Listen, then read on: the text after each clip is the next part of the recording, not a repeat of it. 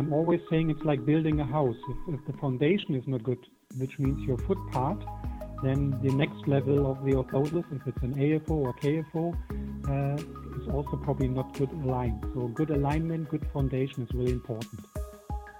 Welcome to Let's Talk O&P. Let's Talk O&P is Ottobock's podcast for CPOs, technicians, and everyone who works in the O&P industry. We are providing the newest trends, best practice, and educational topics straight to your headphones. My name is Nicholas, and I will be your host for this podcast. And I'm an account manager for Ottobock and we've been working with O&P for 10 years. And in today's episode of Let's Talk O&P, as you heard in the intro clip, we will have a guest star, and his name is uh, Volker Schmidt. He's our uh, product specialist at producing uh, orthotics, and, and we will try to go through it from scratch how to produce an orthotic. So we will be talking about the productions of AFOs, and we will be talking about how to produce KFOs, how to make the cast, what kind of joints to use. And the reason for this is I get a lot of questions from uh, not only customers but uh, from schools as well to to maybe give them some pointers on how to make make the calls, for instance, and, and maybe how to how many layers you should use when you're producing a, a KFO with prepreg. And and we will try to give you some pointers in this this podcast. So uh, I hope this will help. And uh, there's nothing more for me to say than just to introduce our special guest star from Germany, Volker Schmidt. Uh, hello, everyone. Yes, uh, I'm uh, Volker Schmidt. I'm uh, from Otto Bock in Germany. Uh, headquarters is in, in Duderstadt and I'm a CPO or a technician. In Germany, you are both of that. And I've been working for a couple of years with Ottobock now. And um, I guess today we're going to talk about orthotics.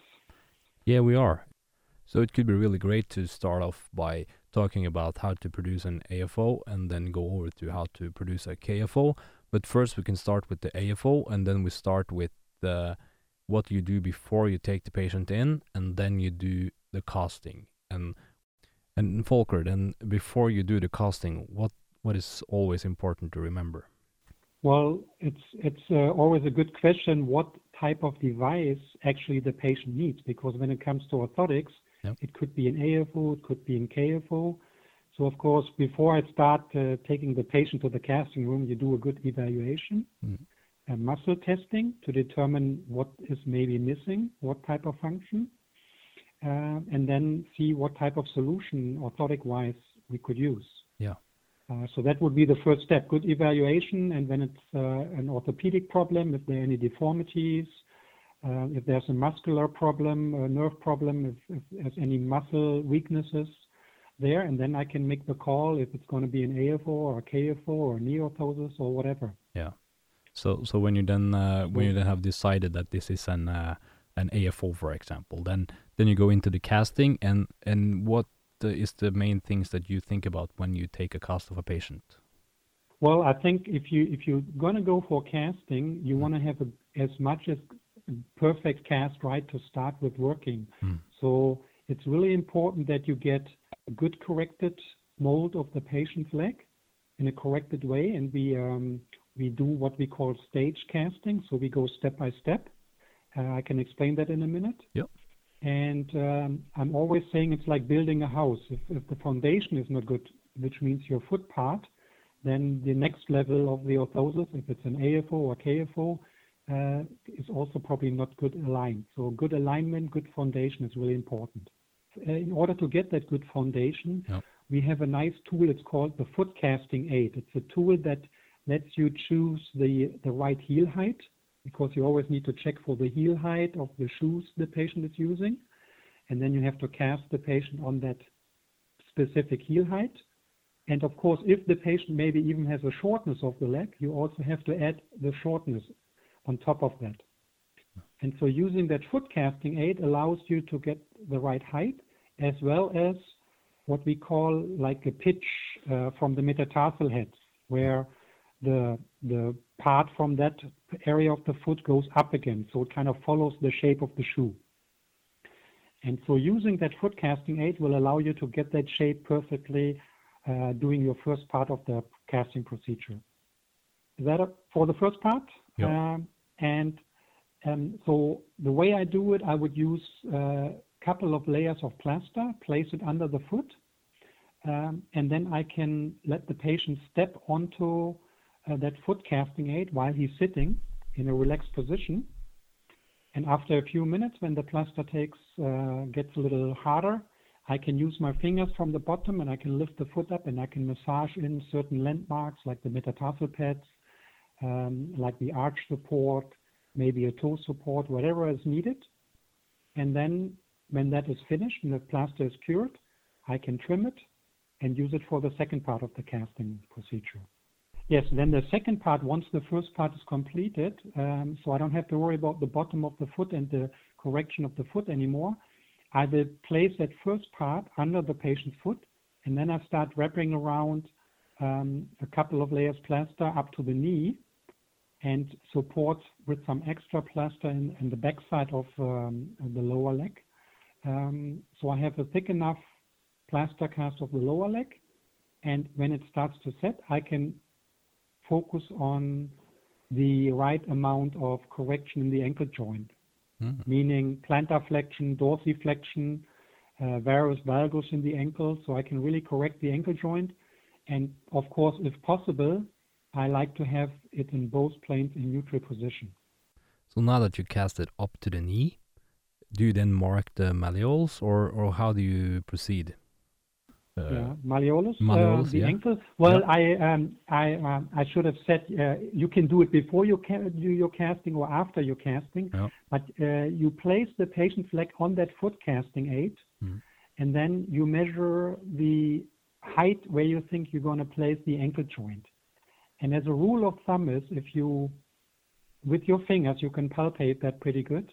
If you feel the distal end of the medial malleolus, that is kind of the height where you want to place the orthotic ankle joint, whatever ankle joint you're using.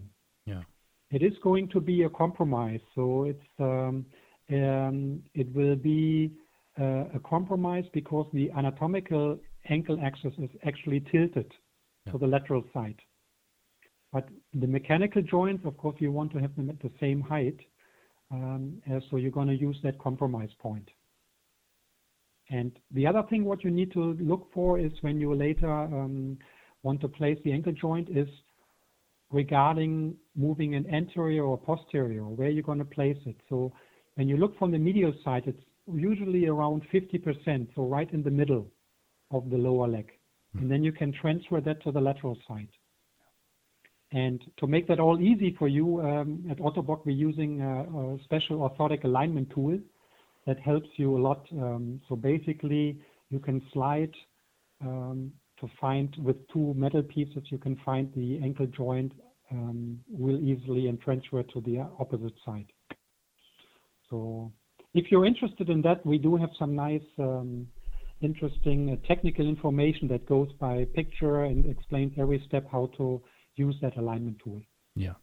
Yeah, and that's a good tip, and, and all of this you can find at our websites at Ottobock. So so just try to try to keep your eyes open for them.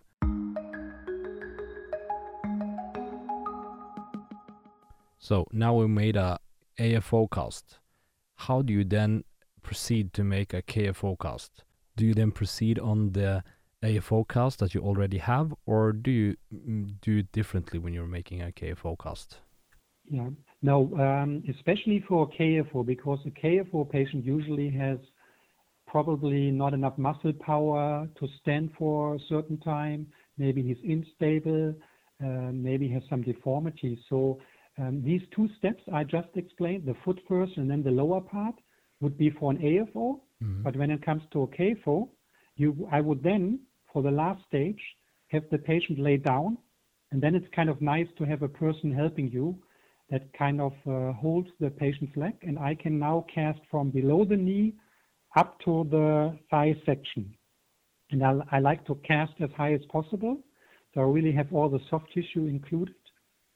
And again, I have some plaster splints prepared that I can put on the lateral or medial side to support the cast to make it strong enough. And at the time the plaster starts to set off, I will have to correct the patient's leg in the knee. And correction means um, varus valgus in the frontal plane or extension flexion in the sagittal plane. And again, I would like, if possible, um, have the leg in the neutral position in both uh, directions. That is kind of the concept. So you go really step by step so you can focus um, on the ankle joint uh, first and then on the knee joint second, because otherwise you don't have enough hands to really correct the patient's leg. But then also you get Does that make sense? yeah, it makes sense. And but but then you also have to think about the um, that you have to have it parallel from the knee joint to the ankle joint, right? And yes, l- later again, I would do that um, when I use my alignment tool. Yeah. So if there is not a severe external rotation of the ankle joint, so let's just say there's no deformity in, in, in rotation-wise, because there are always exceptions. But uh, in general, if there's no deformity, I would have in the sagittal plane the ankle joint, the mechanical one, and the knee joint, the mechanical one, in the same direction, basically in the walking direction. Again, it's a compromise a little bit. Hmm. Um, that is the best way to place mechanical joints because then, when both of them are moving at the same time, they move in the same direction. But of course, as I just said, there are always exceptions. If someone has a severe, let's say, external ankle rotation, of course, you have to kind of follow that a little bit. Yeah. And again, the alignment tool allows you to follow that external rotation if needed. Yeah. And So Yeah, it's really good, and and I was uh, just uh, thinking to to myself, and uh, I've always the questions that I get is is how do I choose what kind of joints to use on my patients? So so if you have a yeah, AFO patient, why how to Yeah. how to choose the joint, and and why do I choose a, a ankle joint with springs, and why do don't I have an open one, or or should I not have a joint at all? But uh, do you have some some kind of um, uh, rule book for for the for the CPO students or someone? Yeah, sure. Um, that goes back to what I, I said at the beginning. Of course, you do your evaluation and you look um, what type of muscle function maybe is still there, what type of range of motion maybe is there. So uh, let's start with the range of motion in the ankle. If someone has, for whatever reasons, maybe a fixed ankle, then of course I don't give him an ankle joint at all. If he has maybe up to five degrees range of motion, you really should think about, do I really give, want to give him an ankle joint or not? The rule, at least in, in the German school system, we teach from five degrees on, you should give him an ankle joint. And I'm personally, I'm a big fan of the so-called double action ankle joints Yeah. because they allow you to do everything. You can limit the range of motion, you can put springs in, uh, you can change if the condition of the patient uh, changes. Um, and the classical one and a little bit advertisement is a 7, 17B66 from Otto Bock. It's a system uh, double action ankle joint. And now to your question, when to put the spring in? Well, for example, if you realize when you do your muscle testing that the patient, for whatever reason, is not able to pick up his foot, he has a drop foot because maybe his uh, muscle tibialis anterior is, is not working, then you want to give him a spring in the back, for example, because then the, the, the function that is not there anymore with the patient, the orthosis has to do. So that would be my my my train of thought, like evaluation, and then determine uh, what type of function the orthotic ankle joint has to take over. yeah, And- And yeah. the same would apply if, if we have a KFO patient. Yeah. Um, the biggest question you always have to ask yourself, what happens at heel strike? So if someone is paralyzed, maybe he has no gluteus muscle and no quadriceps anymore. When he would put his foot on the ground, he would collapse. So therefore, the orthotic knee joint has to take over that part. And that could be done by a locked jo- joint system. And locks can be everything from a Swiss lock, a drop lock, or depending on the muscle status, uh, a so-called stance-controlled orthosis that locks only in stance phase and is free in swing phase. So you have to have a clear picture of the uh, muscle dysfunction to make that call. Mm. And that makes it so challenging sometimes in orthotics. yeah. So so when do you decide? When do you think it's it's best to use a uh, a stance phase controlled orthosis? If if maybe the patient has still a little bit, and I, I, I, I hope you are familiar with the muscle grading. There's a scale from zero to five. Yeah. Five meaning full force, and zero means nothing. And uh, three would be, for example, against uh, uh, gravity. Um, and so let's say the patient maybe has a gluteus hip extension muscle of three, so he can still get a little extension moment. Then he could be a good candidate for a stance control orthosis, for example. Yeah. Or even the latest version, um, we have stance and swing control orthosis, uh, which is called the C-brace, which is even better. Uh, but to answer the question, really, you look what is still there in muscle power and what is not there. Yeah. And sometimes it's not really so easy to say right at the beginning, and that's why we usually make a test orthosis when it comes to laminated orthosis, um, and there we can maybe try out one joint or the other joint. Yeah, and that's uh, actually why where we're going now. We're going to the production part, so so that's uh, good to start with. So uh, it's always good for. Can can I Yeah. can I add one can I add one more thing re- Of because course. it's uh, regarding all the what type of orthosis and what type Yep. of ankle joints. We do have we do have nice overviews that really follow that guideline like you, evaluation, muscle testing, deformities, and um, you can find that in our catalogs and, Yep. and we also have posters for that. Maybe that's kind of helpful. Yep. Uh, especially um, if you're not so sure what is right. It's a nice guideline that really follows you to make you help to choose the right components, the right design, the right orthosis for this particular patient. So little advertisement for that. Yeah, I, mean, I totally agree with you because Sorry. it's it's it's good to see when when uh, you have those arrows down and you can see where to uh, where to go and uh, and and all that. And I think it's really good and it's easy to follow. So that's a, that's a good ad- advertisement, I think. so yeah. But but we can go to the production part. So so you you talked about uh, a little bit about you have to you have you make a test orthosis and and I agree with you that that's a really important thing for for for us to do actually when when you take a cast you, it's it's really good to have then a test orthosis to see if if it actually fits Uh, especially if it's a new patient. Let's say uh, you he walks in the first time in your office and uh, um, you don't know where his maybe um, where the challenge is going to be if he's got some fitting issues and uh, all those things. And the best thing is really to make a test orthosis. And we like to use uh, thermoplastic material Um, that is strong enough, but still you can do some changes by heating it up.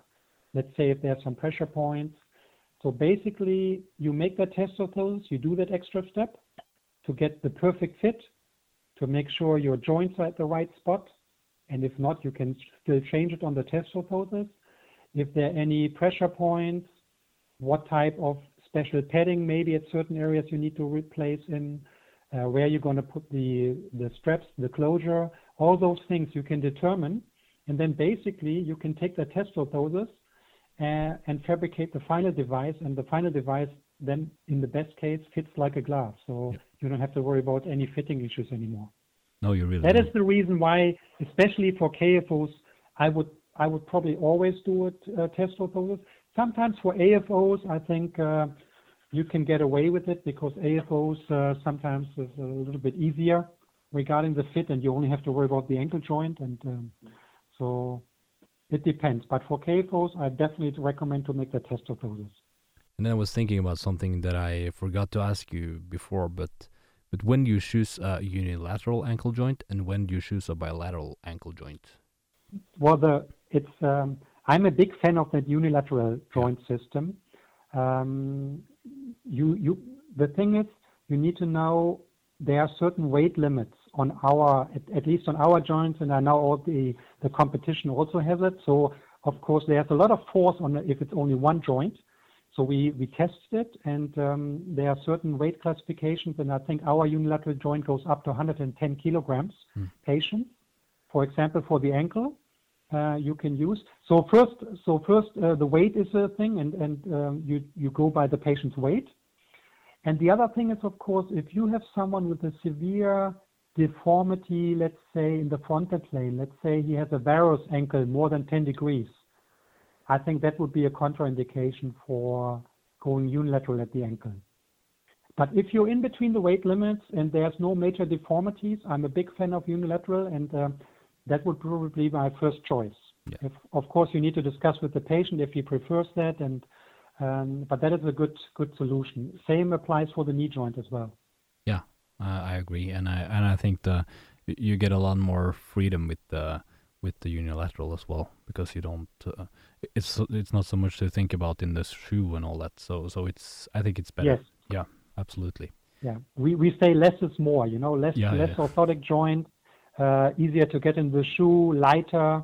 Uh, um, it, you don't have to worry about being parallel to the medial joint. You only have to line it up with the ankle, of course, but not with the other joint. So uh, fabrication will make it easier, less metal bending. So um, I'm a big fan of uh, unilateral uh, work if it's possible. Yeah. So my first choice. There are many ways to produce uh, a AFO and a KFO. You can use uh, wet lamination, you can use pre-preg, or you can use thermoplastics or uh, or something else, silicone maybe.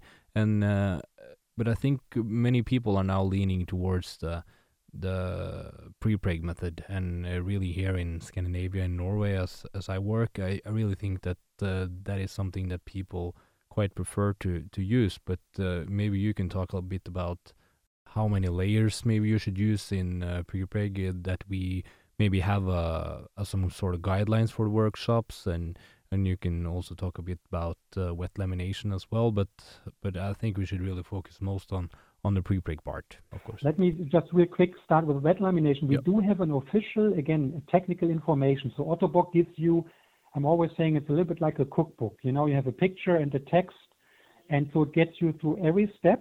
So that's maybe useful, especially if you don't have too much experience with lamination.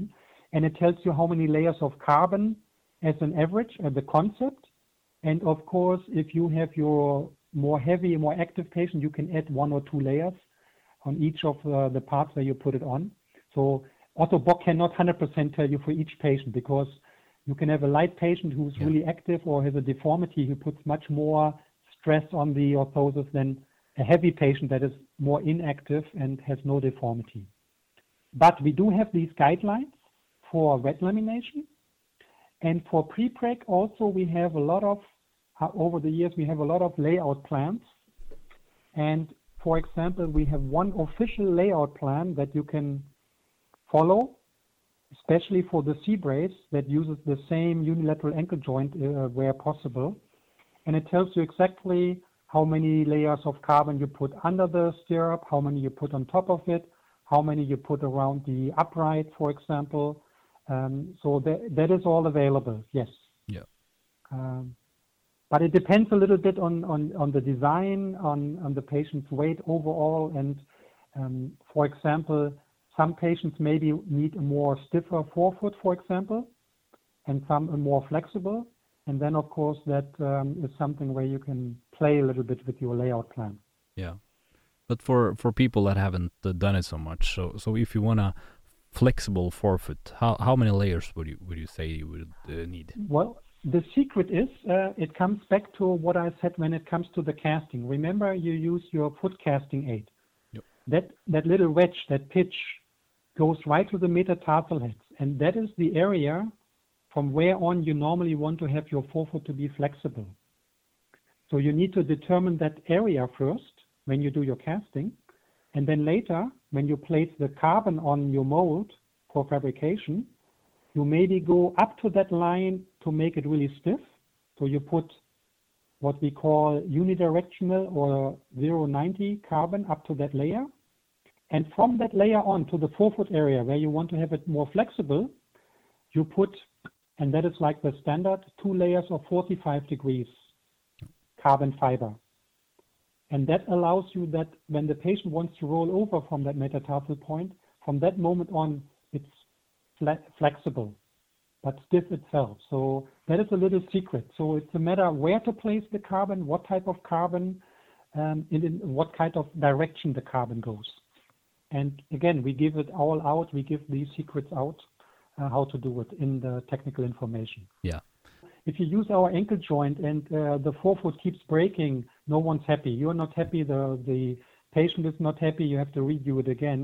So um, the carbon fiber principles, uh, where to place which type of carbon fiber, uh, no secrets. No, no. In the the final call, how many layers? Yeah. Again, that is something the CPO, the technician, has to do. But the concept, we give out everything.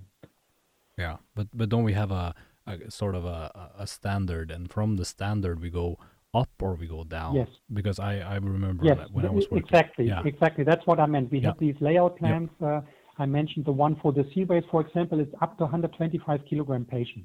Yeah. For pre-preg or wet lamination. And of course, if you got your if you make a normal uh, for someone who's 70 kilos, you can downgrade it a little bit. Yeah. Okay. Yeah. So I, um, I was but just... the concept. Which carbon uh, placed on the mold in what direction, that is what we give you. So let's say we have a 70 kilograms uh, woman. She has a drop foot. She's going to be using a unilateral double action ankle joint. How many layers would you then use on uh, the foot part? and how many layers would you use on the leg part? Do you have any recommendations on that? If it's a drop foot, then the main problem is in swing phase to pick up the foot. So there's no need to give someone who only has a drop foot a stiff forefoot no. because he doesn't need it or she doesn't need a stiff forefoot. So in that case, I would do, as I mentioned before, two layers of 45 degrees from the metatarsals to the distal end of the foot. That is more than enough. And under the foot, I work with uh, the 090, um, and I would say altogether, I would have between four and six layers. So maybe three layers underneath the stirrups, then you add the stirrups. And the stirrups itself, when it comes to wet lamination, they are kind of covered with a combination of um, 45 degrees and 090 degrees carbon fiber. So um, again, of course, if you're interested in more details, I can I can uh, again um, recommend the technical information because yeah. there on the pictures you will see everything. What I'm trying uh, that's a little bit limited if you only can explain it in words yeah, and, yeah, and, don't have samples where you can take a look at. Um, but that would be kind of the standard layout for that uh, patient you just mentioned. Yeah and that's uh, I, I think that's a good uh, good start and and I think I think when you're making it you have to just uh, be sure that you have enough layers because uh, you don't yeah. you don't want to gamble with that because because pre-preg and uh, carbon is is not uh, is not good for the patient if it breaks so you have to be no be careful and you, you use enough layers that's maybe the and, thing you have to and maybe away. maybe one thing um, a lot of times I see that people put a lot of carbon in it all over the place, yeah. everywhere, um, especially in wet lamination. But it's it's the secret is in what direction are the forces going, and then to put the right carbon there. And basically, we have these three groups of carbon. We have unidirectional, where it only goes in one direction. We have that 090, where it goes in both directions in, in 90 degrees. And we have the 45 that is usually good for torsion forces. So you have to be a little engineer when you make whatever you make, if it's orthosis or prosthesis, you have to think what type of forces will be at, at certain areas, and then how can I control it with the best possible way by placing the carbon fiber in the best possible direction. That is the secret. And the same is in pre-preg. It's the same. Pre-preg is just the big difference is, of course, the material is different because it already has the, the, the resin around it, and you have to cook it later. But the concept in the carbon fibers, the directions, what I just explained, is exactly the same. So. Some people prefer pre-preg because it makes it usually a couple of percent lighter. Uh, and some people uh, still do wet lamination, which is also fine. Yeah, yeah, yeah. And we will, of course, leave this up to you guys that are making this stuff. And uh, if you will use wet lamination or pre-preg or whatever you will do, we will leave that up to you. But uh, Volker, I was just thinking, is there something that we have uh, forgotten? Well, it's orthotics. We could we could uh, talk for hours. I hope you all can you can we can talk for hours. Yeah, yeah, yeah. Um, but I, I hope I could give you some little um, new ideas about orthotics and uh, make you a little bit curious about um, what Ottobock maybe can support you at uh, from the technical side, from the clinical side, tips and tricks. So um, that's part of what we do at the Ottobock Academy. That was Volker Schmidt from Ottobock Academy, and uh, we'll just have to say a big thank you to Volker for wanting to do this once again. And if you want to know more about OMP, visit our website in your country and uh, go into Academy for training materials and, and live sessions. The sites are updated on a regular basis and are uh, under reconstruction, so please be patient. You can also subscribe to our YouTube channel, Ottobock Professionals. Uh, we also have an Instagram page, uh, Ottobock Scandinavia, and we also have Facebook. So like us on either one. And if you want to have a topic uh, in this podcast, you can just uh, leave us a comment on Facebook or on Instagram, and we will try to take it up in the podcast next time. So that's it for uh, this podcast. So uh, we'll talk next time.